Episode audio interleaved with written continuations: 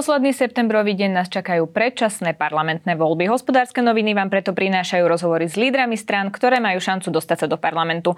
Dnes štúdiu vítam predsedu KDH Milana Majerského. Dobrý deň. Dobrý deň, prajem, ďakujem za pozvanie. Pán Majerský, ešte predtým, ako sa dostaneme k tým konkrétnostiam o vašej strane, vašom programe a vašej vízii, teraz je taká čerstvá aktualita, keďže nedávno skončil svoju tlačovú konferenciu Ivan Korčok, ktorý teda oznámil svoju kandidatúru na prezidenta. On teda povedal, že bude kandidovať ako občianský kandidát, čo znamená, že teda ide zbierať podpisy. Aká je vaša reakcia? Tak e, my sa samozrejme sústredíme ako politická strana pre všetkým na práve už vami spomínanú e, predvolebnú kampaň a predčasné parlamentné voľby. Tam sústredíme momentálne všetku našu energiu, aby sme oslovili čo najväčšie množstvo voličov. E, samozrejme, zachytil som aj ja dnes ráno túto informáciu, túto správu, že Ivan Korčok ide kandidovať za prezidenta. Akceptujeme to. Kresťansko-demokratické hnutie sa bude venovať po parlamentných voľbách o tom, či postaví vlastného kandidáta alebo podporí niekoho iného naozaj v tom nasledujúcom čase. E, určite bude hneď po voľbách aj priestor na to, aby sa e, ľudia vyjadrili v rámci našho hnutia, či budeme mať byť, ak budeme úspešní samozrejme v parlamentných voľbách aj súčasťou vlády alebo nie. Karty budú rozdané a potom sa rozhodneme, že či postavíme aj vlastného kandidáta alebo podporíme niekoho iného. Uh-huh. A viete si predstaviť, že by ste podporili práve Ivana Korčoka? Ja to nejdem teraz dopredu ani vylúčovať, ani nejak e, akceptovať, takže mm. Skôr sa pýtam na to, či nejak názormi a postojmi súznite s Ivanom Korčokom. E, myslím si, že Ivan Korčok e, svojou životnou cestou aj profesionalitou ako diplomat urobil kus dobrej roboty, ale vonkoncom by som teraz nešiel zahnutie hovoriť dopredu, že áno alebo nie. My dokonca v stanovách máme, že kandidáta na prezidenta schvaľuje celoslovenská rada KDH. Takže to nie je otázka môjho názoru. Jasné, aktuálne. úplne rozumiem, že je ťažké, keď to bolo pred pár minútami zaujať nejaké konkrétne stanovisko. On teda do popretia dal okrem iného aj tému vlastenectva a tvrdí, že on to nevidí tak, že voči Slovensku je nejaká hrozba, ktorá prichádza zo západu. A aj keď teda vraví, že niektorí ľudia sa snažia povedať, že práve hrozba voči Slovensku prichádza zo západu, toto ako vidíte? No, e, sú hrozby, ktoré prichádzajú aj zo západu, aj z východu. A Slovensko musí e, stať pred každou jednou hrozbou hrdo, suverene a vysporiadať sa, vysporiadať sa s tým ako e, autonómna krajina, ktorá je hrdá aj na svoje korene, ale aj na to vlastenectvo a, a, a tú slovenskú štátnosť, aby ľudia vedeli, že čelní predstavitelia tejto krajiny stoja tvrdo za našimi princípmi, na ktorých stojíme. Mm-hmm. Viete povedať, aké hrozby prichádzajú zo západu? Tých, hrozieb, tých hrozieb je veľa a rôznych. Nechcem teraz byť konkrétny, lebo by sme ostali pri tejto jednej konkrétnej téme, či už zo západu alebo z východu. E, z východu na nás zúri vojna alebo číha vojna. Zo západu rôzne formy e, pohľadov na hodnotové témy a aj z jednou, aj z druhou sa treba vysporiadať a treba hrdostať na tom, že Slovensko chce byť autonómne a suverénne. Uh-huh. Ešte k tomuto jedna otázka, pretože Ivan Korčok hovoril aj o oslavách Slovenského národného povstania, keďže tú tlačovú konferenciu mal v Bystrici, tak sa vyjadroval aj k tým oficiálnym, ale aj tým, ktoré prebiehali vo zvolení a organizovala ich strana Smer, eh, pardon, strana Smer. On teda hovoril o tom, že to nie je Slovensko, to, čo sme videli vo zvolení, aj tie prejavy, ktoré tam odzneli. Vy k tomu chcete zaujať nejaké stanovisko, ako sa teda oslavovali, eh, ako sa oslavovalo SMP? Do, nevidel som tlačovú konferenciu uh, pána Korčoka k tejto veci, to musím priznať, a nemám informáciu o tom, ako prebiehali uh, oslavy SNP, či tu vôbec boli oslavy SNP alebo oslavy nejakej politickej strany vo zvolenie. Uh, mám informáciu a presvedčenie o tom, že treba si ctiť naozaj reálne hrdinou tejto krajiny, aj tých z 29. augusta z roku 1945, aj tých ktorí trpeli v žalároch počas komunistickej doby. Každého jedného hrdinu si treba ctiť a vážiť a nebudovať si na tom politické PR a vonkoncom už potom nie e, nadávať alebo mať v neúcte tých, ktorí naozaj hrdinsky stáli za Slovenskom počas týchto ťažkých tvrdých rokov. Poďme Či už teda... počas vojny, alebo aj potom. Rozumiem. Poďme teda už k vašej strane, pretože dnes ste zverejnili tlačovú správu, podľa ktorej Viriam Karas, teda bývalý minister spravodlivosti, je váš nový expert pre spravodlivosť a vnútro. Ako s ním vlastne budete spolupracovať? Tak s, William, s Williamom Karasom komunikujeme už dlhší čas. E, preberám s ním ako predseda hnutia rôzne politické témy, zvlášť na tú odbornú, e, alebo tie odborné témy, či už je to právo, spravodlivosť, bezpečnosť, e, vnútro. Tieto veci na tieto veci treba mať odborníkov. Nie, že by sme ich nemali, máme ich dostatočné množstvo, či už je to Marek Schmidt, Tomáš Merašický a mnohí ďalší, ktorí sa venujú práve týmto oblastiam. Či už sú to právnici alebo proste odborníci na tieto oblasti. Ale William Karas je človek, ktorý má aj reálnu politickú skúsenosť v rámci vedenia ministerstva. Prijal moju ponuku už pred niekoľkými týždňami. Komunikoval som s ním na rôzne témy môžem povedať, že mi aj radil, ako komunikovať niektoré problémy, ktoré vznikali počas tejto doby. Uh-huh. Hovoríte a, teda, že prijal vašu ponuku. A, Aká bola tá ponuka? A prijal ponuku jednoducho, či už niekto to bude nazývať ako tieňový minister, niektoré z týchto ministerstiev, alebo ako odborná kapacita KDH, tak e, v tejto chvíli asi nezáleží na tom. Dôležité je, že KDH je personálne natoľko disponované, že e, v prípade úspechu vo voľbách alebo aj výrazného úspechu vo voľbách, nás tento úspech neprekvapí. Mm-hmm. Máme ľudí... asi záleží, že či to teda je považovaný e, pán Karel za tieňového ministra alebo nie. Čiže mám to chápať tak, že je vašim tieňovým ministrom pre spravodlivosť alebo vnútro? Môžete to chápať aj takto, ale môžete to chápať, že je to odborná kapacita na čokoľvek v prípade výrazného úspechu KDH po parlamentných voľbách alebo v parlamentných voľbách a potom vieme byť naozaj pripravení na to, že vieme obsadiť aj ministerstva, ale aj rôzne ďalšie inštitúcie. Mm-hmm. Richard Vašečka z Kresťanskej únie vás kritizuje, pán Majerský, a tvrdí, že KDH e, našlo 100 dôvodov, prečo nie je s Kresťanskou úniou a nenachádza ani jeden, prečo nie je s hlasom a s progresívnym Slovenskom. On teda o tom napísal komentár. Aká je vaša reakcia na to? No, ja nebudem reagovať na Richarda Vašečku on je politik v inej politickej strane. KDH ide svojou cestou. Nebudeme hľadať žiadne dôvody a neviem o žiadnych 100 dôvodoch ani na jedno, ale ani na druhé. Skončia parlamentné voľby a kresťansko-demokratické hnutie sa potom zodpovedne postaví k tomu, s kým pôjde alebo nepôjde do vlády. No lebo napríklad Jan Horecký uh, hovoril, že v hlase prebieha sebereflexia. Tak prebieha? Aj podľa vás? To ja netuším, či prebieha sebareflexia v hlase. Hlas je nová strana, ktorá vznikla pred eh, niekoľkými mesiacmi. Dobre, môžeme hovoriť už aj rokmi. A ja ich nejdem hodnotiť, ale nejdem hodnotiť ani žiadnu inú politickú stranu v tejto chvíli. Počkajme si, máme 31 dní do volieb a tam sa rozdajú karty. A na základe týchto kárát eh, potom KDH urobí rozhodnutie, či bude alebo nebude súčasťou vládnej koalície. Takže mám to chápať tak, že nesúhlasíte s pánom Horeckým? Že tam prebieha sebereflexia, keď na to neviete odpovedať? Ale... On to takto tu... povedal, takže či s tým súhlasíte alebo nie? S pánom Horeckým súhlasím, ale teraz nejdem rozoberať každé jedného slovo, jeho slovo alebo každú jednu jeho vetu. Tak prebieha v hlase sebereflexia alebo nie? To už nech je náhlas na hlase a na strane, politickej strane hlas. Že ako si to oni vyhodnocujú? Či, či sú tam e, schopní sebereflexie alebo nie? No podľa pána Horeckého tam teda sebereflexia prebieha. Viete teda jasne povedať, s kým si viete predstaviť spoluprácu?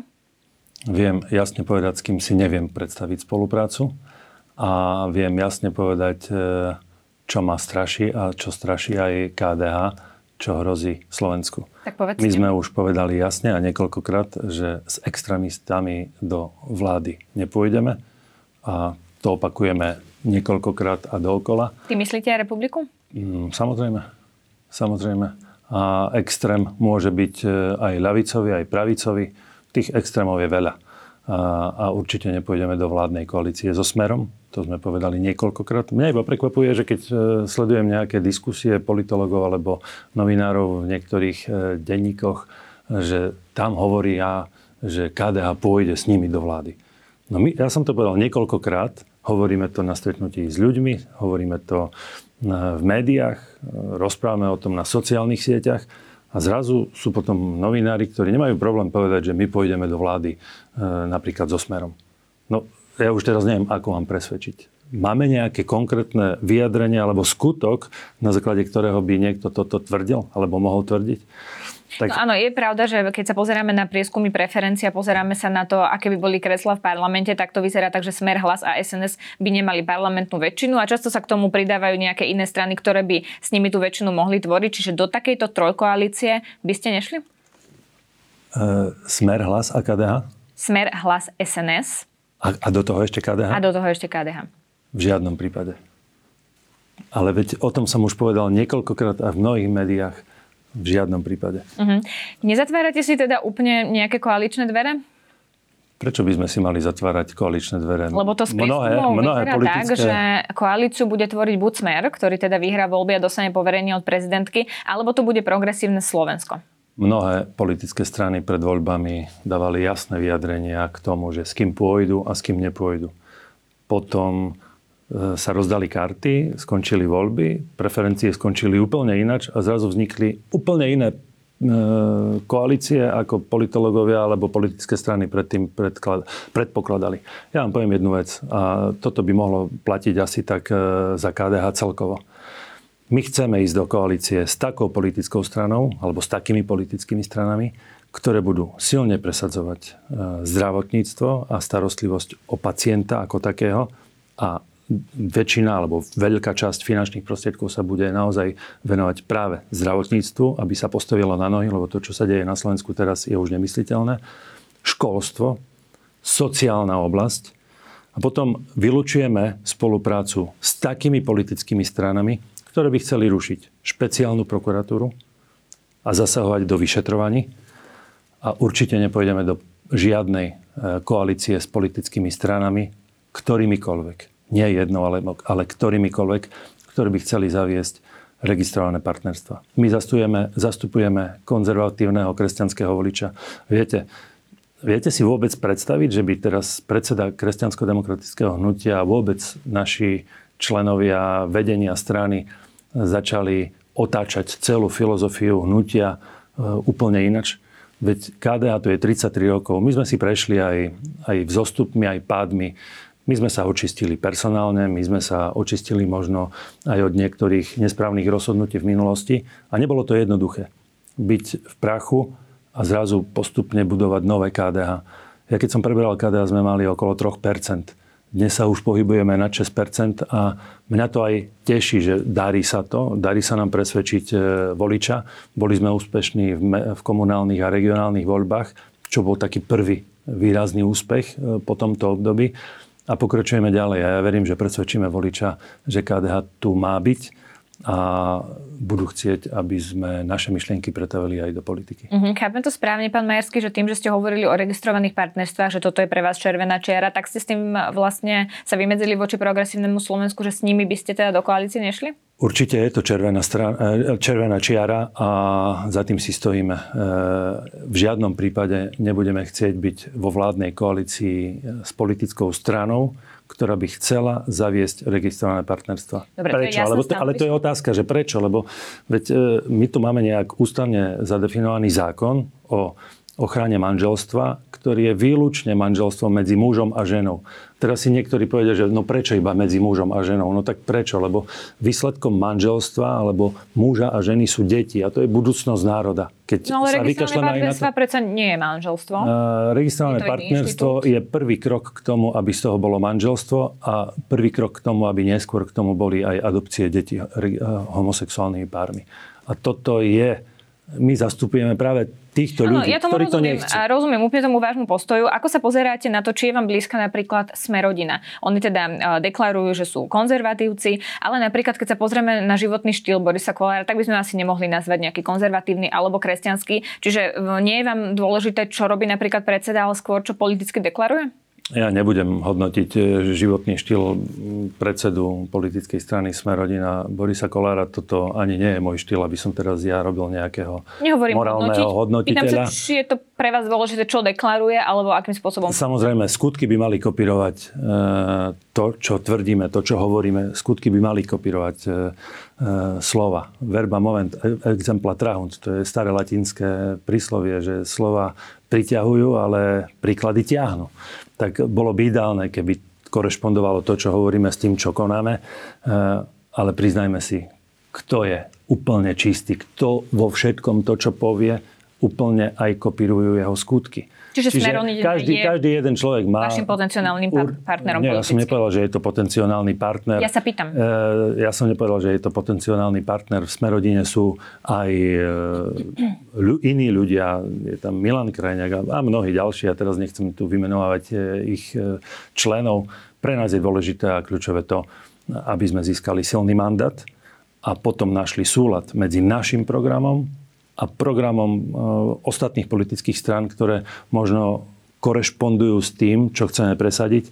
A ak sa tam nájde shoda, tak verím, že Slovensko bude na dobrej ceste, aby sme zaznamenali úspech a pomoc pre ľudí tak, ako si to želajú. Vy už ste, pán predseda, povedali, že máte 6%. Ja som si to aj vyhľadala podľa augustových e, prieskumov, tak Ipsos e, podľa volebného modelu tam máte 6,2, Focus 6,1 a ako 6,2. Tie augustové čísla sú pre vás pozitívne, ale v tom intervale spolahlivosti stále môžete byť aj mimo e, parlamentu. Aká, na aké percentá si vlastne trúfate?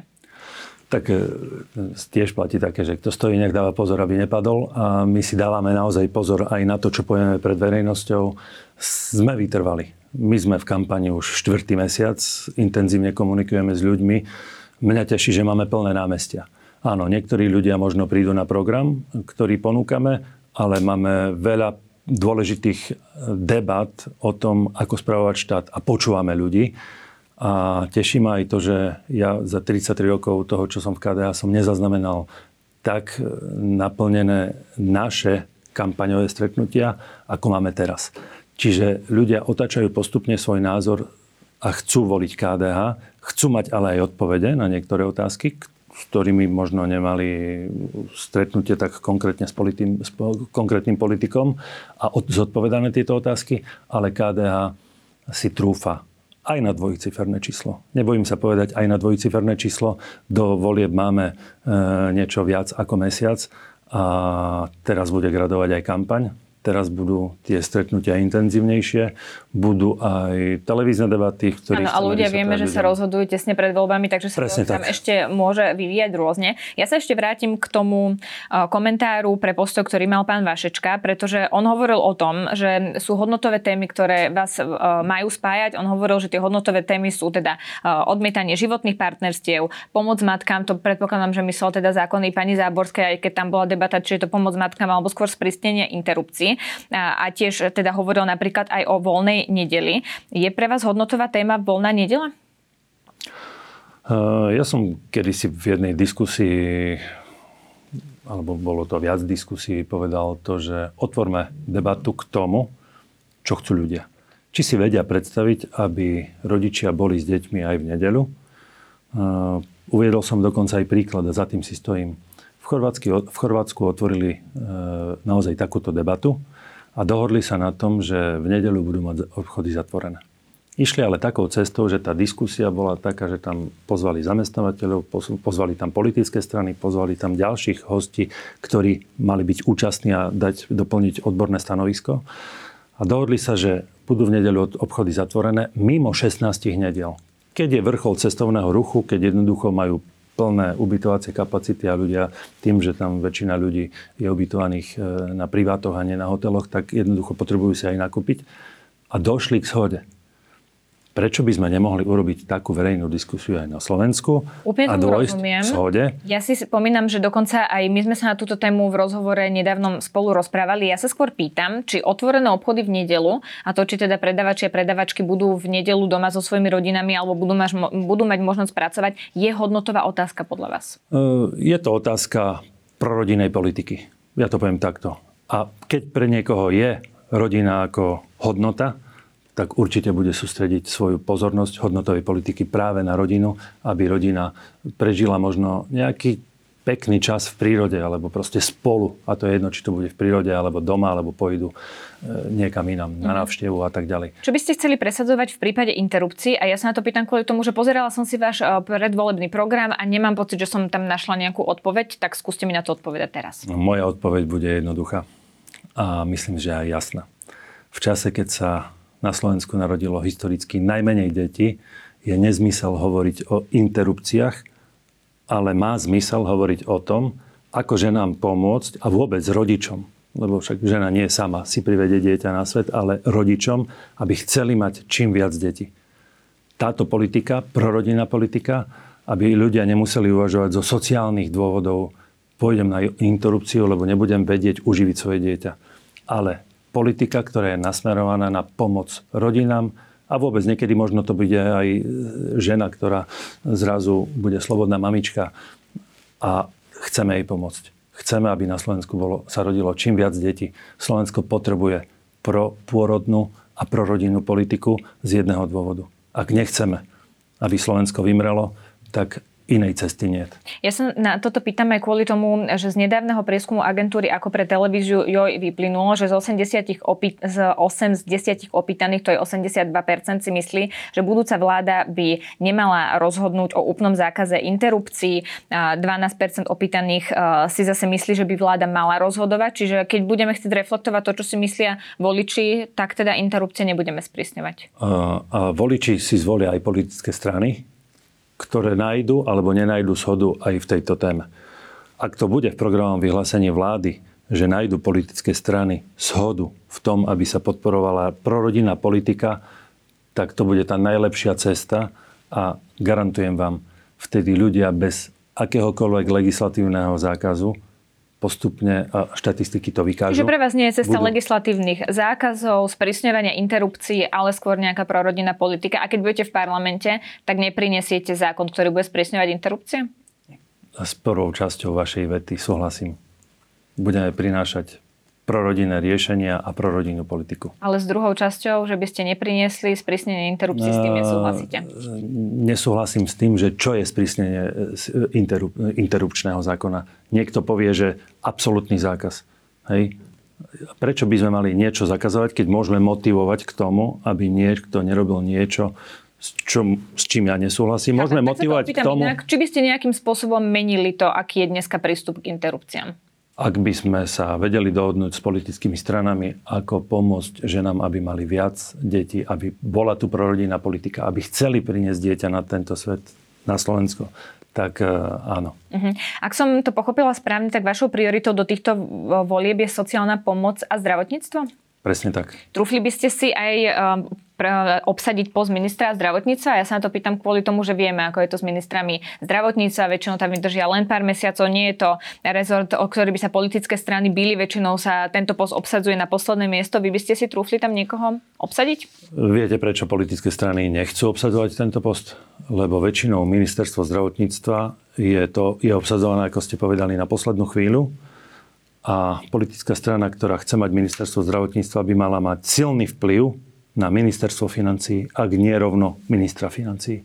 My máme odborníkov aj na ministerstvo zdravotníctva. Máme Petra Stachuru, ktorý má skúsenosť, je to manažer, je to odborník v paliatívnej medicíne. Čiže to by a, mohol byť váš nominant? Áno, je to, je to poviem rovno, náš tieňový minister zdravotníctva. Nemám problém povedať, že ak by sme dostali ministerstvo zdravotníctva, bolo by v správnych rukách. V rukách človeka, ktorý zdravotníctvo rozumie, ktorý rozumie financovaniu v zdravotníctve, ktorý má skúsenosti aj zo zahraničia, aj zo Slovenska. Ale pre nás je dôležité, aby bolo postarané o pacienta, aby bolo postarané o človeka, aby sa nemal obávu opýtať, že k akému lekárovi pôjdem, k akému lekárovi pôjdu moje deti. Lebo dnes bytosti trpí zdravotníctvo pod výživou personálneho e, riadenia v zdravotníctve. My nemáme lekárov, my nemáme pediatrov, nemáme obsadené nemocnice zdravotnými sestrami. Čiže financie, o ktorých som rozprával na začiatku tejto oblasti tém, hovoria za to, že ak minister financií vyčlení zvýšenie financovania zdravotníctva, tak vtedy nemáme problém obsadiť ministerstvo zdravotníctva, lebo ak by niekto prišiel iba s nejakou manažerskou poučkou a povedal, že takto treba riadiť, tak e, toto by nebolo zodpovedané ani voči pacientovi, ale ani voči ľuďom vôbec na Slovensku. Poďme k sociálnej oblasti, lebo vy hovoríte o adresnej pomoci ľuďom kvôli tomu, že nás čaká zvyšovanie cien energií od januára. Vieme ale adresne pomáhať, pretože v tomto štúdiu bol aj premiér Ludovit Odor, ktorý hovoril o tom, že tie dáta sme nezbierali, e, alebo teda, že ich máme na rôznych miestach a je veľmi komplikované to prepojiť. Súhlasil s ním aj e, premiér e, Eduard Heger v čase, keď bol premiérom, dávala som mu túto istú otázku a hovoril tiež o tom, že tieto dáta nemáme. Ja úplne rozumiem tomu, a hovorí to aj premiér Odor, že musíme to zmeniť a musíme tie dáta začať zbierať, aby sme vedeli adresne pomáhať. Ale vy už dnes vy hovoríte o, o adresnej pomoci, tak vieme adresne pomáhať? Áno. A stojím si za tým. Všetky vyspelé krajiny pomáhajú nie plošne, ale adresne.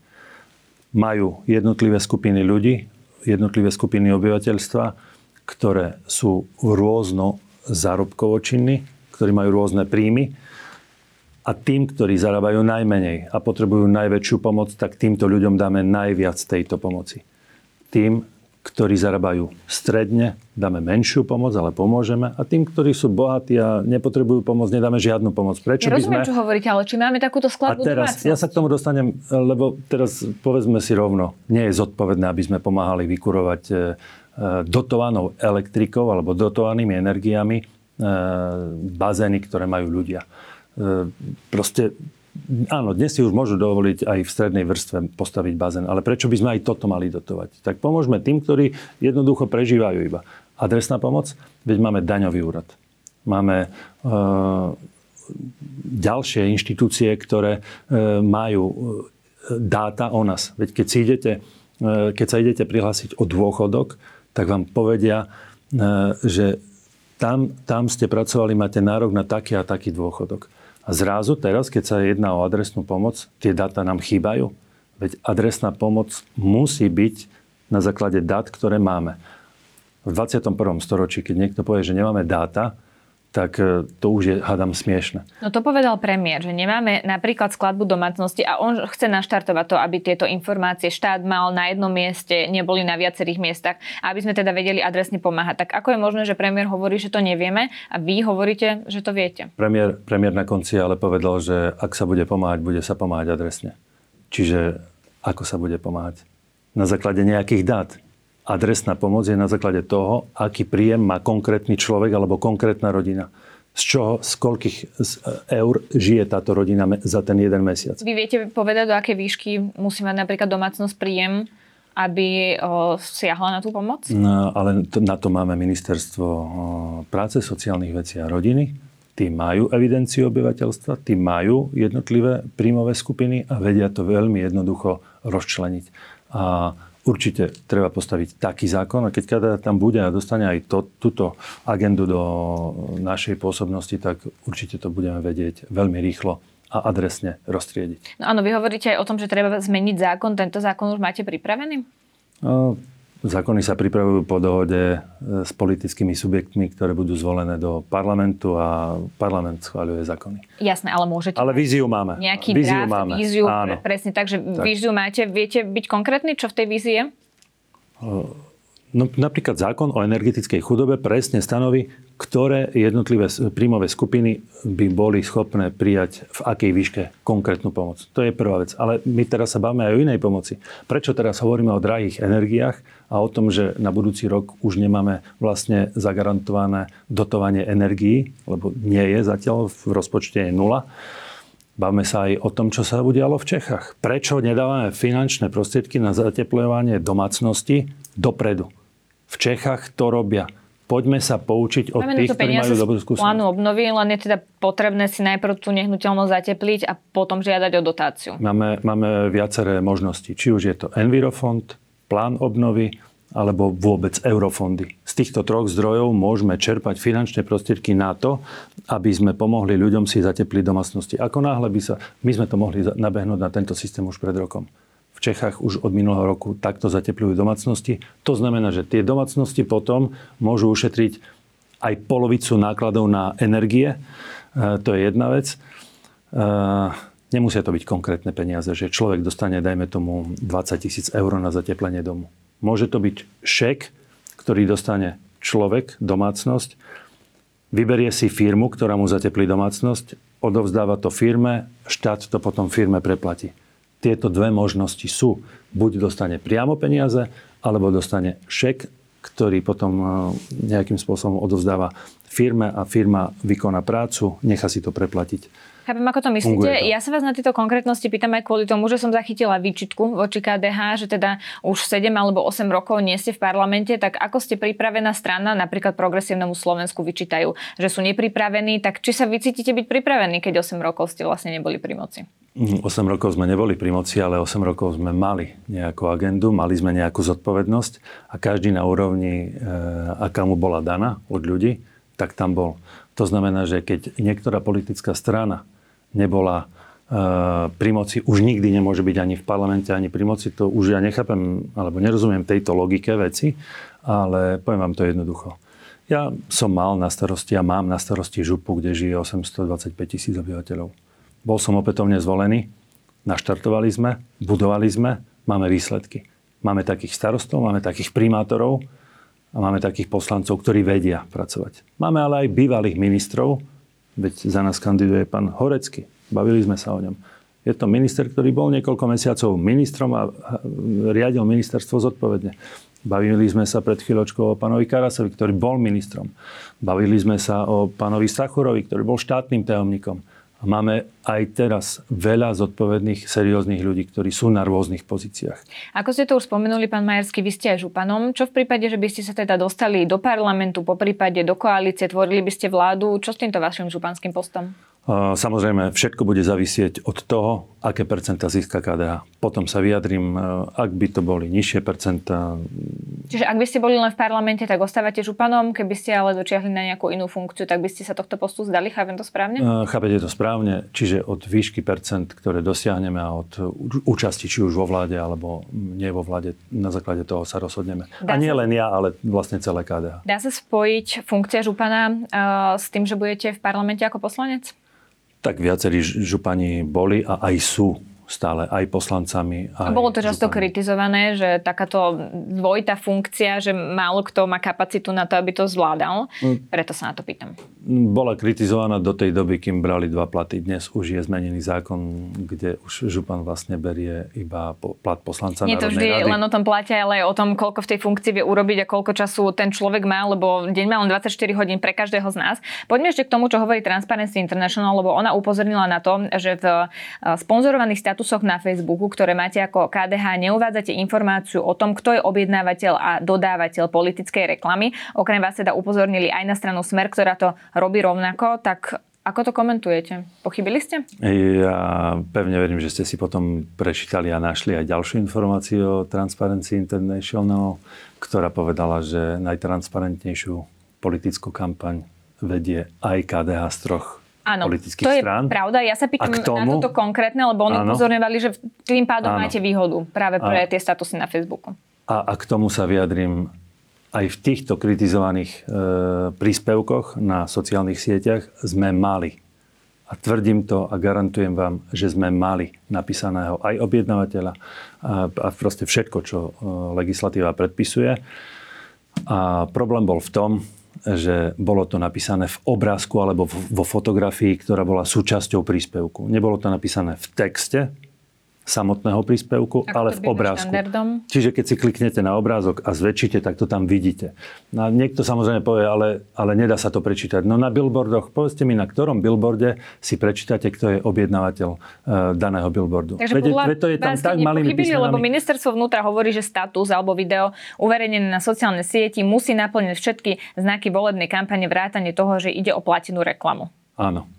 Transparency stojím, podalo aj podne, takže vy tvrdíte... Ja si stojím za tým, že to tam máme. Že to tam máme. Že to je v poriadku. Áno, Budete bavil už... som sa s našimi e, marketérmi, ktorí to majú na starosti a tvrdia mi, že áno, máme to tam. Budete to robiť radšej teda dvojmo, aby bolo všetko v poriadku? Myslím, že už tam bola nejaká duplicita týchto rozhodnutí, ale, ale mali sme to aj predtým.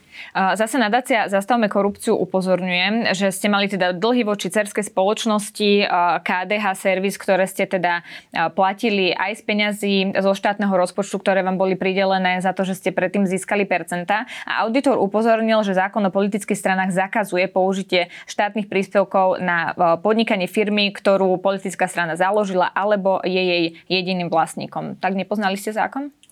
Je pravda, že tam došlo k nejakým možno nezrovnalostiam v nejakých drobných finančných prostriedkoch, ale myslím, že už toto aj je vyriešené nejakým spôsobom. Kto teraz robí mal, KDH kampaň? Uh, kto robí aká spoločnosť alebo mm-hmm. agentúra.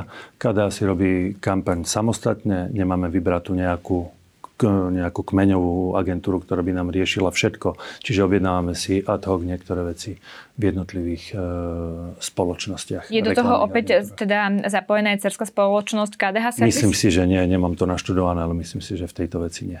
Budeme to samozrejme sledovať, ako budete kampaňovať. Na záver týchto predvolebných rozhovorov dám každému predsedovi rovnakých 5 otázok. Poprosím vás, aby ste na ne odpovedali áno alebo nie. Dobre, teda položím vám prvú otázku. Chceli by ste ašpirovať na pozíciu premiéra? O tom rozhodnú ľudia. Ja viem, že to nie je ani áno, ani nie, ale dali, dali ste mi veľmi ťažkú otázku. Dobre, teda možno to vyjde pri ďalšej. Vstúpili by ste do koalície, ktorá by mala viac ako 5 subjektov? Áno. Mala by mať Európska únia vlastnú armádu? Áno. V prípade, že budete súčasťou vlády, podporíte zdvíhanie daní? Niektorých áno. Skúste byť túto konkrétny, keď hovoríte niektorých. Uh, Napríklad ban- pre fyzické osoby? Bankový odvod Solidarity. Tam by som bol schopný, ale nie je to konkrétna daň, ale je to nejaký Takže áno, v niektorých áno. Ekonómovia hovoria, že je to v podstate forma dania, len to inak nazývame, ale rozumiem, mali by sme v prípade šéfa SIS aj naďalej, či by ho mali naďalej vyberať politici, premiér, ale teda bez verejného vypočutia, ako je to teraz?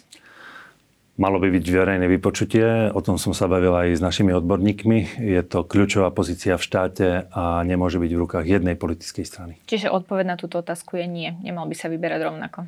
Nemal by sa vyberať rovnako, malo by byť sprísnený, mal by byť sprísnený výber. Tak, a už ako to zadefinujeme, to je potom na politikoch. Tak vám ďakujem veľmi pekne, že ste si na nás našli čas. To bol predseda KDH Milan Majerský. Ďakujem pekne. Ďakujeme, že nás počúvate aj vo forme podcastu. Ak chcete podporiť našu tvorbu a kvalitnú žurnalistiku, kúpte si digitálne predplatné HN. Choďte na hnonline.sk lomené predplatné. Ďakujeme.